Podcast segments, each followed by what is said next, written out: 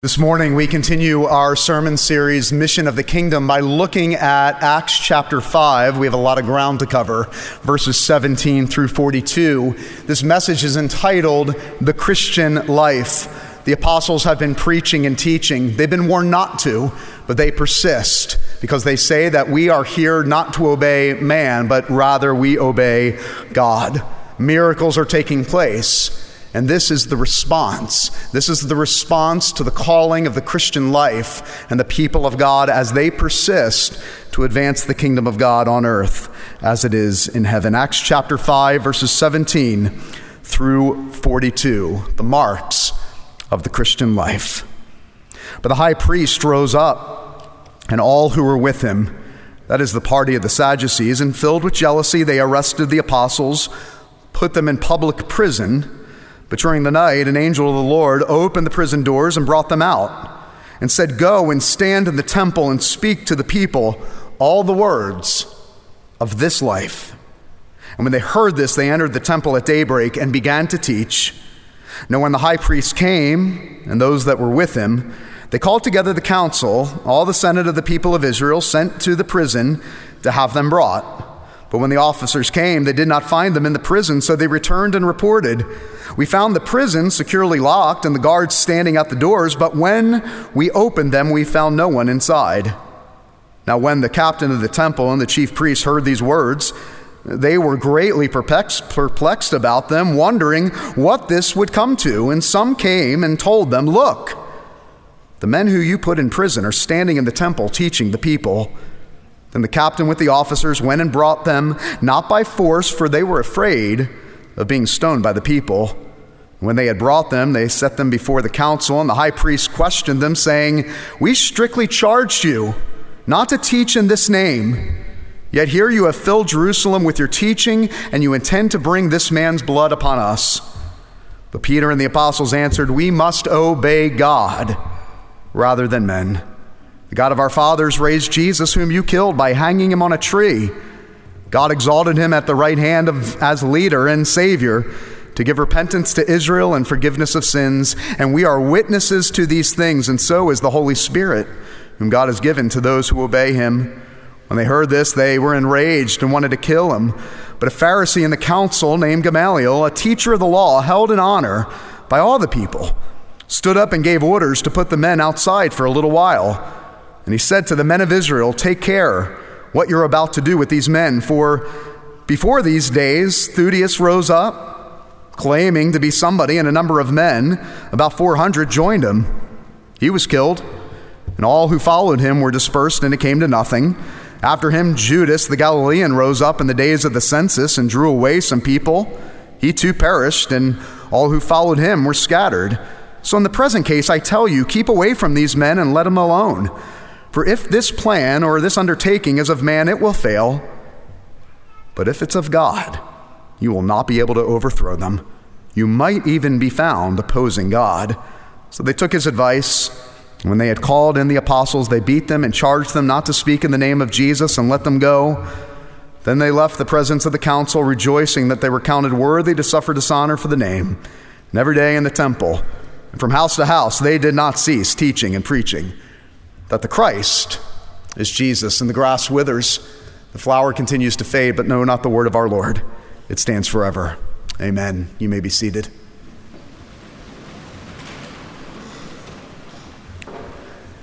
Have you ever had trouble naming something? Trouble naming a child? Trouble naming a business?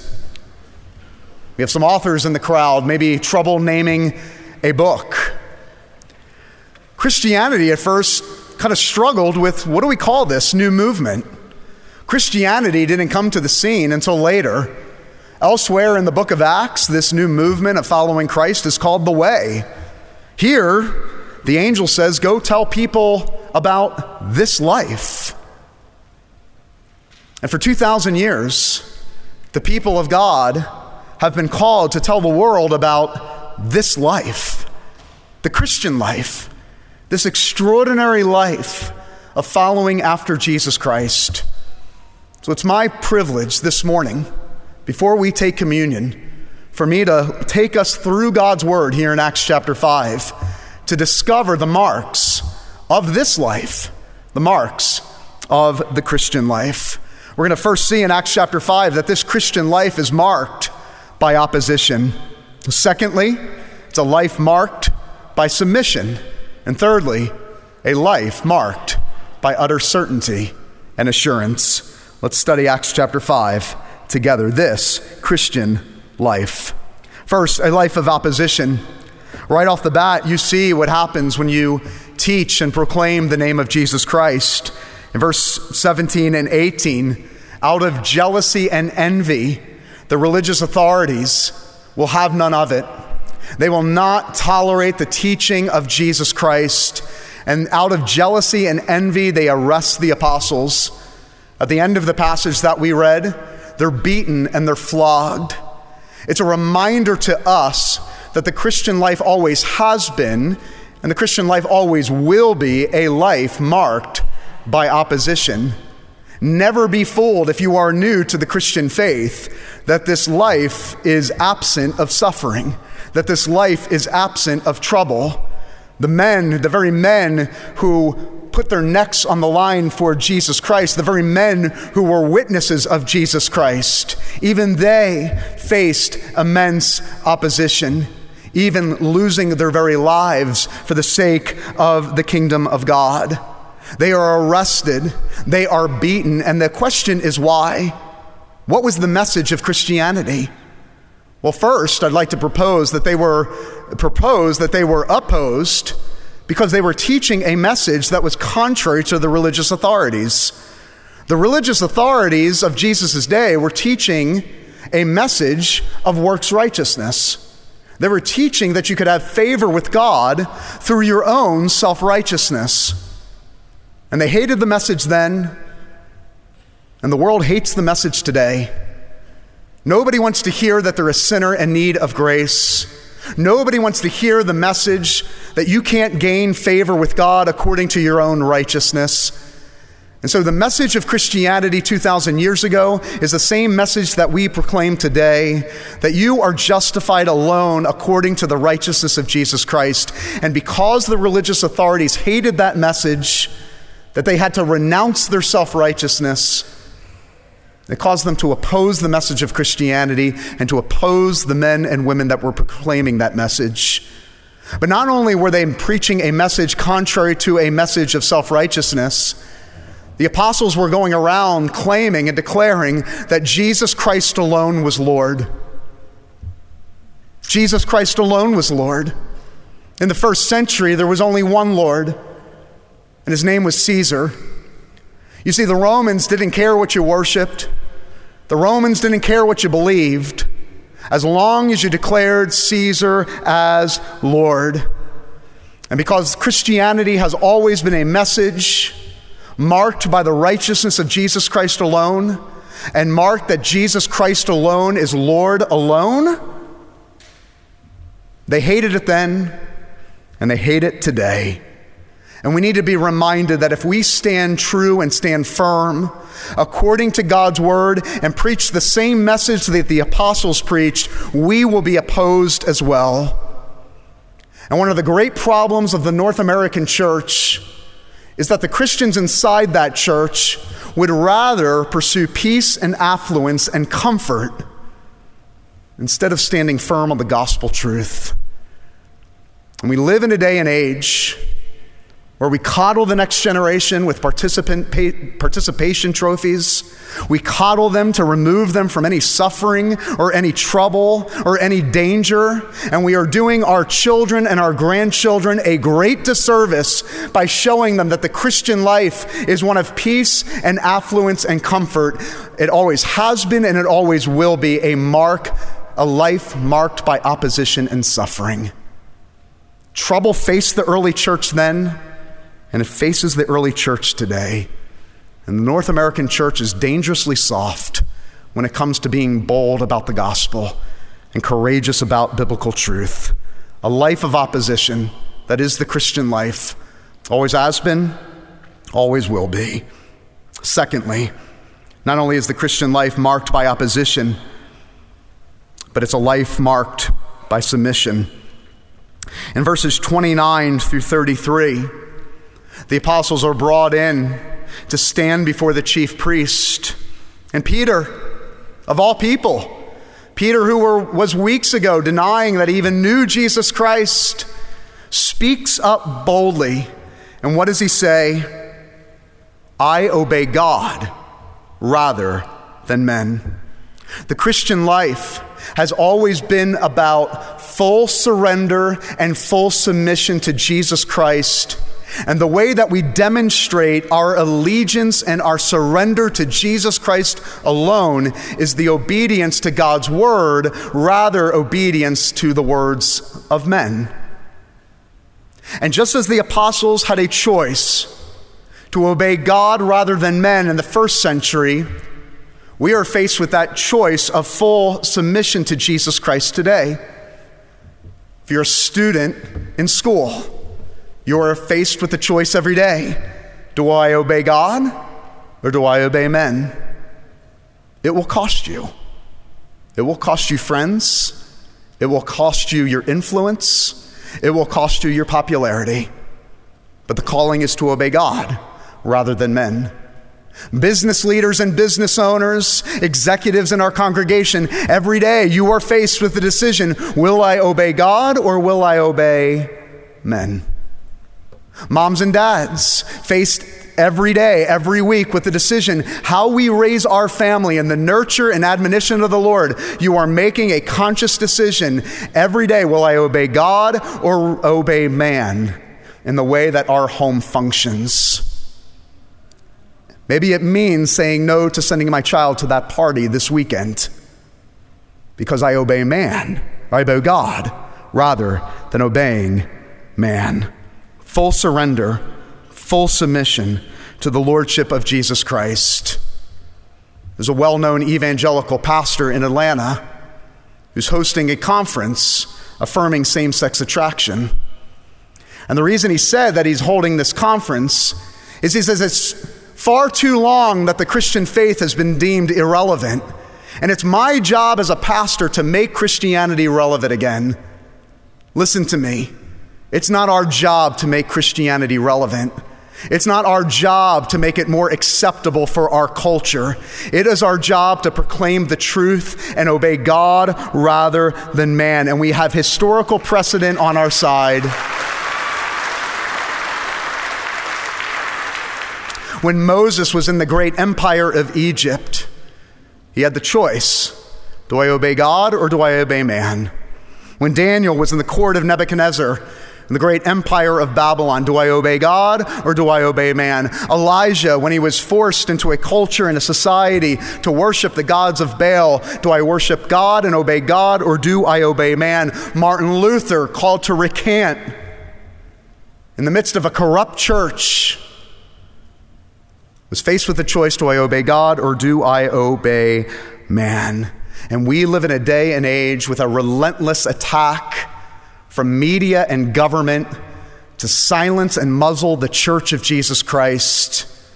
And we need to understand for 2,000 years, we fall in line with a great company of men and women that have taken a stand and said, no, we will not be silenced. We will not be canceled. We will stand firm and boldly proclaim the truth of Jesus Christ because we, as a church in the 21st century, obey God rather than obeying man. What this nation needs more than ever is men and women who say, I live my life under the authority of Jesus Christ alone. Thus saith the Lord, period a life of full submission to the Lordship of Jesus Christ. Third and lastly, a life marked by opposition, a life marked by full submission, and a life marked by utter assurance. In verses 34 through 39, we finally are introduced to a rather rational person in the story. His name's Gamaliel. Seems like the only one operating with common sense. Gamaliel was a, one of the chief teachers of the Pharisees. In fact, he was a mentor and teacher of the Apostle Paul. And in verses 34 through 39, he says, Men, stop. We've seen this before. We've seen men like Theudas that had a following and he was killed and nothing happened to the movement. Uh, we've seen Judas the Galilean. He had a big following and he was done away with and nothing happened with his movement. So just let's follow history. If this is of man, it'll fall apart. But listen to me. If this is of God, it is unstoppable. And he goes as far as saying, you might even be fighting and opposing God.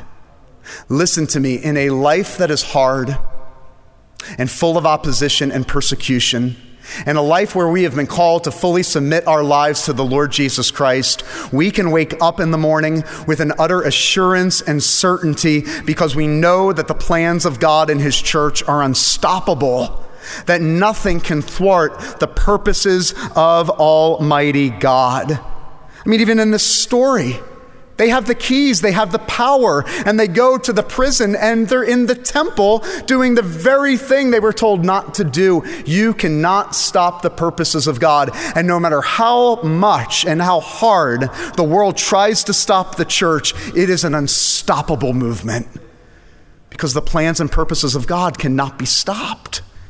And this is what gives us motivation as the church of Jesus Christ. No matter how dark, no matter how bleak, no matter how high the heat rises out there, we know that we are part of a movement that has been unstoppable and will be unstoppable. We know how the story ends. And so we can take heart because we know who wins in the end. But the only reason that we can live with utter assurance and certainty, knowing that the purposes of God cannot be stopped, is because we know from the scripture that the Son of God can't be stopped. You see, in verse 31, Peter says something profound about this Jesus. In your versions, it might say leader Jesus Christ, our leader. In some versions, it might say our prince. The Greek word is translated our hero. That word hero in the Greek was attributed to the Greek god Hercules. What Peter is trying to remind us is that you're not the hero of your story, and that the reason we can live with rock solid assurance and certainty is that we have a family champion a leader, a prince, a hero, and his name is Jesus Christ.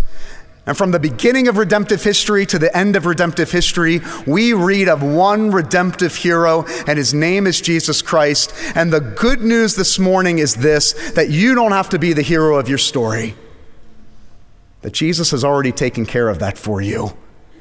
And if you hitch your wagon to Jesus Christ, we live with the confidence and the assurance that He wins, and because He wins in the end, you win in the end.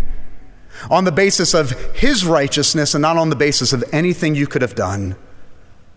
But I'm also here to tell you that if you are the hero of your story, that is a life of utter foolishness and utter hopelessness, absent of joy, absent of purpose with no certainty in anything in the future.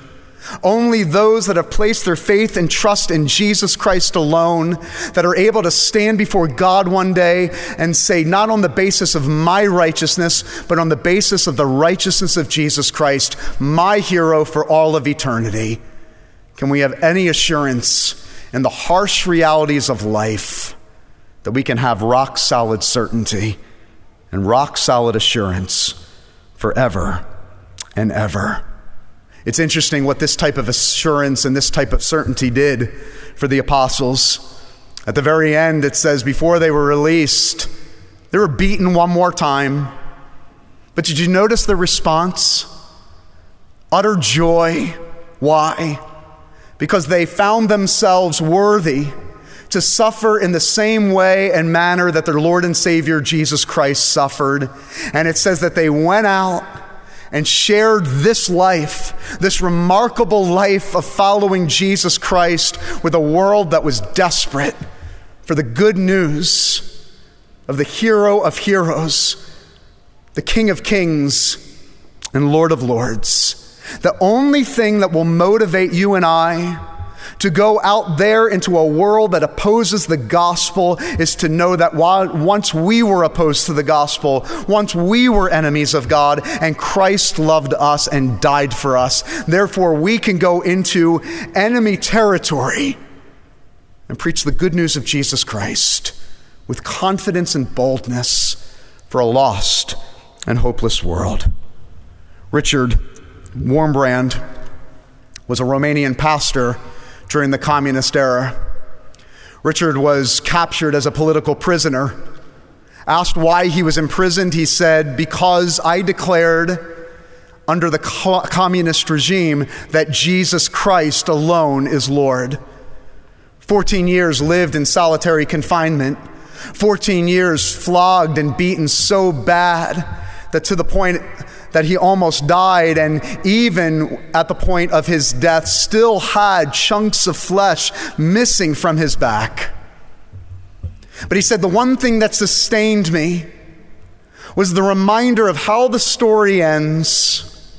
The one thing that sustained me was the rock solid assurance of Jesus Christ. And so I would find myself, after being beaten, dancing around by myself in myself for joy.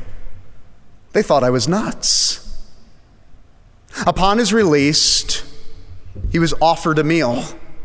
And he said, No, ma'am, I'm going to my home to fast and to pray because I want to pray that I experience the same joy out here that I experienced in there. Who says such a thing? Only a person that has been captured by the beauty and the glory and the goodness of the gospel of Jesus Christ. Yes, a life that is full of hardship and trouble. Yes, a life that calls us to sacrifice our wants and our desires and fully surrender to Jesus Christ, but a life of relentless joy and utter assurance and certainty. Why would you not want this life? May we be a people that go out from this place today motivated by the gospel alone to go and declare this life to a world that is hurting and broken and dying and say, This life, with all of its troubles and all of its hardships, that you can have rock solid assurance both today and tomorrow and forevermore by surrendering your life to the Lord Jesus Christ. This Christian life, it's a wild one. But any other life is absolutely absurd. Let's pray. Our Father and our God, this life, this life that the apostles were called to preach, this life that the church has championed for 2,000 years, this life is the life that we are called to present to a world that is divided a world that is broken, a world that is in need of hope. May we be the men and women of God that have experienced the good news of Jesus Christ. May me be the ones that are empowered by that gospel, motivated and fueled by your Holy Spirit to go and proclaim the good news. That through the hardships and sufferings and troubles and trials of life, we can have assurance both now and forevermore. Not in our righteousness or our goodness, not by placing us as the hero of our story, but surrendering our lives at the foot of the cross and placing Jesus Christ alone as the hero of our story, as the King of kings and Lord of lords. That's our message that we proclaim. And Lord Jesus Christ, if there is anyone here or anyone watching at home that does not have this hope, may they have this hope this morning simply by confessing that they are a sinner in need of grace and looking to Jesus Christ alone and his righteousness for their salvation and for the fullness of life, both now and forever, so that one day when they stand before God and He says, What right do you have to come into heaven? they are able to point to the righteousness of Christ alone. In my sin I stand condemned, but in the righteousness of Christ I stand as a very child of the Most High God.